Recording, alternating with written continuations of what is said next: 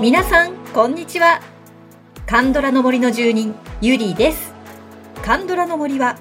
韓国ドラマについて知りたい、聞きたい、語りたいという皆さんのためのポッドキャストです。さあ、このポッドキャストいっしゅうかんお休みをいただきまして、まあ、そのお休みをしている間にですね、ネットフリックスで配信中のその恋断固お断りしますを見始めまして、えー、私にしては珍しく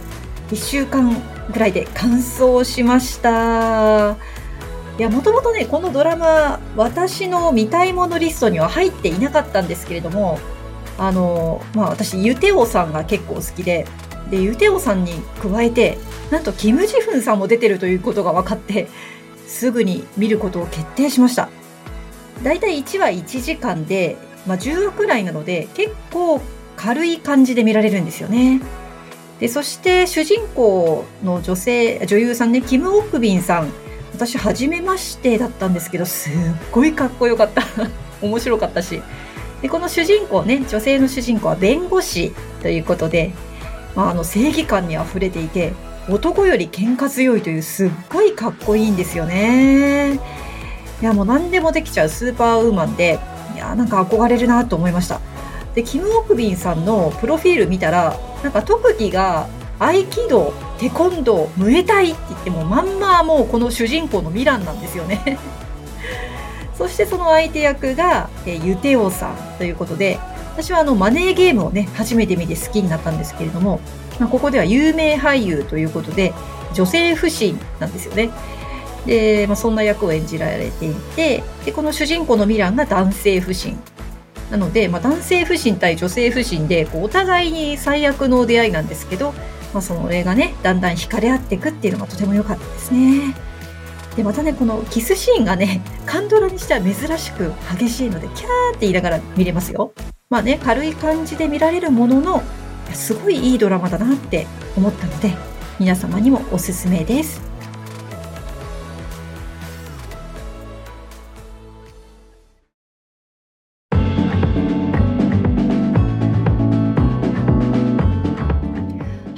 今日は私のカンドラの推薦会ですね。ぜひ見てほしい冠婚ということで、冠婚特集のだいいっかいめになります。でね、まだ見ていない方にぜひおすすめしたいという回ですので、今日はネタバレなしでおすすめポイントをご紹介させていただきたいと思います。でね、あのもう見た方もいらっしゃると思うんですけれども、まあ、そんな方はね、あの私のおすすめポイントがどこか聞いていただいて、まあ、多分ね、斜め上なところもあるかもしれませんので、楽しんでもらえればなと思います。さあ、作品の紹介から参りますけれども、冠婚、えー、韓国語読みではファノンっていうんですかね、えー、にせんにじゅうにねんからにせんにじゅうさんねんにかけて ティーブイエヌ で放送されたドラマです。えー、昨年、まあ、にせんにじゅうにねんの夏頃にシーズンワン、そして冬になってからシーズンツーということで、日本ではね、ネットフリックスで配信を、えー、されました。で、これファンタジーですね、作品のジャンルとしては。で、まあ、歴史ものに見えなくもないんですけれども、全く、まあ、架空の国ということで、一応ね、王様はいる世界なんですけども、まあ、完全ファンタジーっていうことで、まあ、出てくる人たちね、あの水の気を操る術師、まあ、術を使う人がいたり、星のこう配置を読んでね、あのいろいろと占うっていう、あの星読みがいたりとか、まあ、なんていうかね、あのスターウォーズとか精霊の森人とか太陽詩人記とか、まあ、そういったものをなんかこう混ぜた感じの世界になってますね。もうそういうファンタジーが好きっていう方にはおすすめだと思います。そしてこのタイトルですね、冠婚ファノン、これがあの全体のストーリーのポイントとなるんですよね。この仕組みでドラマが動いていくんですけれども、じゃあこのファノン、冠婚って一体何なのかと言いますと、あの術なんですね。で、術の中でもかなり邪悪な術というか、邪術というものの一つで、あの二人の人の魂をこう入れ替えてしまうんですね。で、この術はあの術者がみんな使えるわけではなくて、まあ、最高ランクの術者がやるか、まあ、そこまで至ってなくてもなんか薬みたいなのを使ってやることができると。でこれがあのじゃあ入れ替えてそのままハッピーかっていうと、なんか副作用があるらしくって、こうずっと別の体に入っていると体と魂が合わなくなって暴走するんですね。で、暴走ってどういうふうに暴走するのか、まあ、走ってっちゃうわけじゃなくて、なんかこの人の水分を吸い取ってないと干からびて死んじゃうみたいな感じになっちゃうので、こうなんていうんだろう、ゾンビみたいに人の生きてる人の水分を吸い取りに行っちゃうんですね。で、相手を殺してしまうと。で、まあこの冠婚のオープニングで出てくるストーリーというのは、この冠婚人、えー、ファノ人って言われてるんですけど、この暴走が描かれてスタートしますと。まあ、そんなからくりがあるあの冠婚というこのタイトルの意味なんですけれども、まあ、これをね、あのストーリーの全体の軸として、えー、展開していくドラマです。で、今日はねちょっと見どころをみっつに、えー、まとめてみました。えー、まずね、えーと、ひとつめですけども、もうこのドラマ一つ目の見どころとしてはロマンスとブロマンスの同居ですよ。もうね、両方楽しめるという、うん、でね、主人公はあの男女なので、まあ、当然ロマンスもあるんだけれども、なんかどちらかというと恋愛というよりなんか師弟関係、まあ、あの師匠と弟子の関係っていうのが主な、なんていうんだろう、あの関係ですごい胸熱感があるんですよね。で、この男性主人公を演じるのがあのイ・ジェウクさんですね。イ・ジェウクさん演じるチャンウクが主人公ですと。で、彼にはまあ出生の秘密があって、あのー、まあなんかいろいろなね事情でね、お父さんから術を習得できないような体にされてしまってるという、なんか複雑な人なんですよね。で、女性の方の主人公はムドク、もしくはナクスっていう名前なんですけど、まあなぜふたつ名前があるのかは、まあ例のシステム絡みで、冠婚というシステム絡みで、まあ、お察しいただければと思うんですが、で、まあ、チャンクの前に現れるのはムドクとして現れるんですけども、まあ出会ってからチャンウクの次女になるんですね。で、このふたりは表の関係はチャンウクが主人なんだけど、裏の関係ではムドクが師匠という、こう逆転するんですよね。で、これがどちらの関係もすっごいなんか胸熱なんですよ、このふたりの絆というのかね。で、あとはまあ主人公を取り巻く友人とか同年代キャラクターに男性が多いので、なんかねブロマンスみたいなのも入っていて、両方ともこれが楽しめるという、まあ、ロマンス好きな人、ブロマンス好きな人、両方楽しめるようになっています。で、そして見どころのふたつめなんですけれども、えこれはねもうコメディとシリアスの絶妙なバランスです。で、この脚本を書いたのが本姉妹という方で、なんかすごくそのコメディを描くとね非常にお上手という脚本家さんですね。なので今回もね本当にこのコメディパートがめっちゃ面白いです。で、私はあの以前この本姉妹の作品でビッグというドラマを見たことがあるんですけど、これはあの主演はあのコンユーさんとあのイ・ミンジョンさんですね、えー、イ・ビョンホンさんと結婚された女優さんですけれども、もうねあの笑いが止まらないんですね、本当に面白くて。でもドラマ自体のテーマというのは最初はちょっとわからないんだけど、結構深いものがあるんですよ、後半で。ちなみにこれ魂が入れ替わるっていうのも同じで、なのでなんかその冠婚はね、その本姉妹がこう得意としているその展開のエッセンスをなんて言うんでしょうね、このかなり磨き上げてきた作品なんですよね。で、あのでこのストーリーもね、あのなんて言うんでしょう、あのチャンウクやムドクっていうこのふたりの主人公の過酷な運命がメインになるんですけれども、このね、その過酷な運命を描いてる間にね、ちょいちょい挟んでくるコメディが、このすごい心地よいテンポというか、とにかくね、面白いんですよね。でも、あの、面白いシーンを上げたら、まあ、なんて言うんでしょうね、もうキリがないというか、えもうだいいちわからそのエッセンスが全開なので、ぜひ楽しんでいただきたいですね。でやっぱりこの絶妙なねバランス、コメディがありシリアス、シリアスがあり、この絶妙なバランスで全く飽きるところがないんですよ。で私もあのに周したんですけど、もういっ周してもまあ多分絶対完走するだろうなっていうぐらい面白いです。はい、ではみっつめのポイントですね、おすすめポイント。これは冠婚術ですね。この冠婚術という仕組みをうまく用いたこのシナリオだと思います。このね、ふたりの人の魂を入れ替えてしまうっていう冠婚術、もう、ね、誰が誰の体に入っているのかで、そのからくりでなんて言うんでしょうね、この悪者側の、まあ、悪者側のね、悪巧みっていうのがすごいダイナミックなんですよ。で、またこの主人公たちの運命も冠婚術によって翻弄されているところがあって、こうなんて言うんでしょうね、うまーくうまーくそのシナリオにこの冠婚術っていうからくりがね、組み込まれているんですよね。なので、あーなるほど、そうきたかみたいなね。うんで、思い出してください。あの皆さん、ドラマトッケビってありますよね。あの金融さん演じるトッケビの胸には剣が刺さっていて、抜けるのはトッケビの花嫁だけという、まあ、それがそのトッケビのドラマの仕組みなんですけれども、この仕組みを使って悪さしようと、ね、するやつがいたじゃないですか。悪いやついましたよね。覚えてます？もうで、これこれでなるほどそうきたかって思ったシーンがあったわけですよ。で、この冠婚もそんな感じで、あ、そういう風に使うんだっていうのが、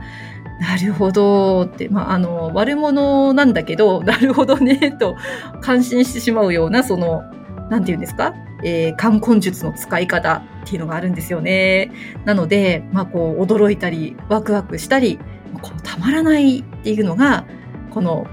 えー、一つの見どころになります。はい、ということで、ここまでね、見どころをみっつご紹介させていただいたんですけれども、じゃあ、まあ最後にね、私がこのドラマをこのドラマのテーマをどう捉えたのかっていうのをちょっとお話ししたいと思います。で、この冠婚という物語は、まあ、一言で言ってしまうと、この強大な力をめぐる物語というか、うん、もうその力をそう手に入れる、手に入れたい、まあ、その駆け引きの物語だと思うんですね。で、その冠婚というその術を自由にできる力というのがあって、それが氷の石という、まあ、アイテムなんですけれども、まあ、それをめぐってね、それを誰が持ってるのか、どこにあるのかで、どうやって手に入れるのかで、その力をね、手に入れるのはどういうことなのかっていうのが大きなテーマだと思うんです。で、その力を手に入れるっていうのは、まあ単純に言ってしまうと、なんか悪いやつがそのみんなをのね、言うことを聞かせるために手に入れたいっていうのが、まああの上等手段なわけですけれども、でもこれチャンウク、主人公のチャンウクも手に入れたいと欲するわけですよね。で、無毒も欲しいと思うわけです。これ何のために力が欲しいのかということなんですね。それがずっと描かれていくストーリーだと思います。で、この力を手に入れたい、こういうことをする力を手に入れたいっていうのが、この主人公たちの成長や環境の変化によって変わっていくんですよ。で、またね、あの他の登場人物の中にはそれを一貫して求めない人物もいるんですよね。だから、この大きな氷の石という力を目の前にして、そのキャラクターたちがどう動いていくのか、この人はこういうふうにあの振る舞う、この人はこういうふうになんか誘惑されていくとかで、この人はもう揺るがないとか、そのなんて言うんだろうな、うーん登場人物たちのこう大きな力を目の前にした時の反応というかで、それでこうストーリーが展開していくっていうのが、いや、なかなかね、奥深いんですよね。で、その主人公たちが成長していって、最後にこの力をね、どういうふうにするんだろう。で、また悪者たちはこの力をね、どうやっても手に入れようとして、まああれやこれやで挑んでくるわけですけれども、うん、なんかそのね、力を手に入れるということは、手に入れたということはどういうことなんでしょうかというね、いや本当にね、これ実は深いストーリー、実はっていうのも変なんですけど、あのどうしてもね、この胸熱な展開と、あのすごい楽しいコメディラインと、あのそういったところを見ていると、なんか本質が分からなくなっちゃいそうなんですけど、でもあのにかい見て思ったのは、やっぱりこの大きな力っていうものに、そのもてあそばれるこう人間っていうのかな、なんかそういうね、感情の揺らぎとかが、ね、非常に面白いなって思います。なのであのぜひですねあのこの冠婚というドラマを通してもう笑いあり涙ありいや泣けますよ本当に泣けるところありますよね。涙ありでそしてなんか深い洞察がありというところをですねもうぜひ皆さんにも楽しんでいただきたいなって思います。えー、さあどうでしょう見たくなってきました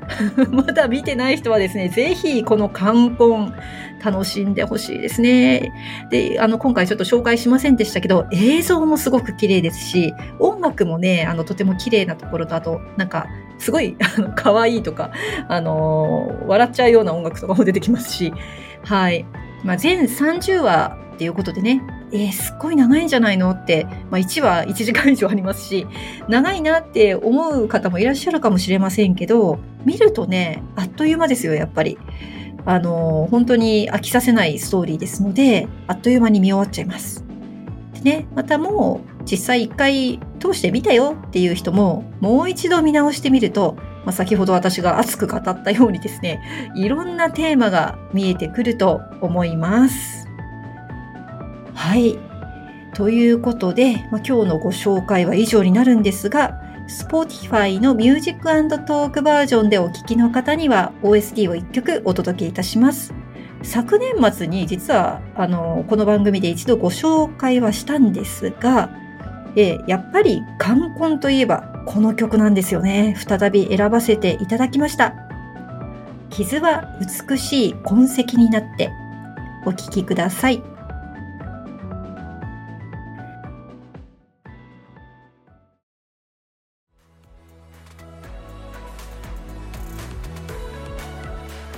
はい、傷は美しい痕跡になってでした。で昨年末ね、ポッドキャストであの、まあ、にせんにじゅうにねんの一番良かった、一番良かったっていう特集にしたっけあのおすすめの、ね、ドラマ特集をしたんですけれども、まあ、その時冠婚がやっぱり一番人気でしたのでこの曲をねご紹介させていただいたんですよ。で確か私コメントをしたのが、まあ、見た方にはきっと胸熱なんでしょうねって言った気がします。はい、私今胸熱ですよもうに周しましたからねもうこの曲が流れてくるとすぐあって思います、はい、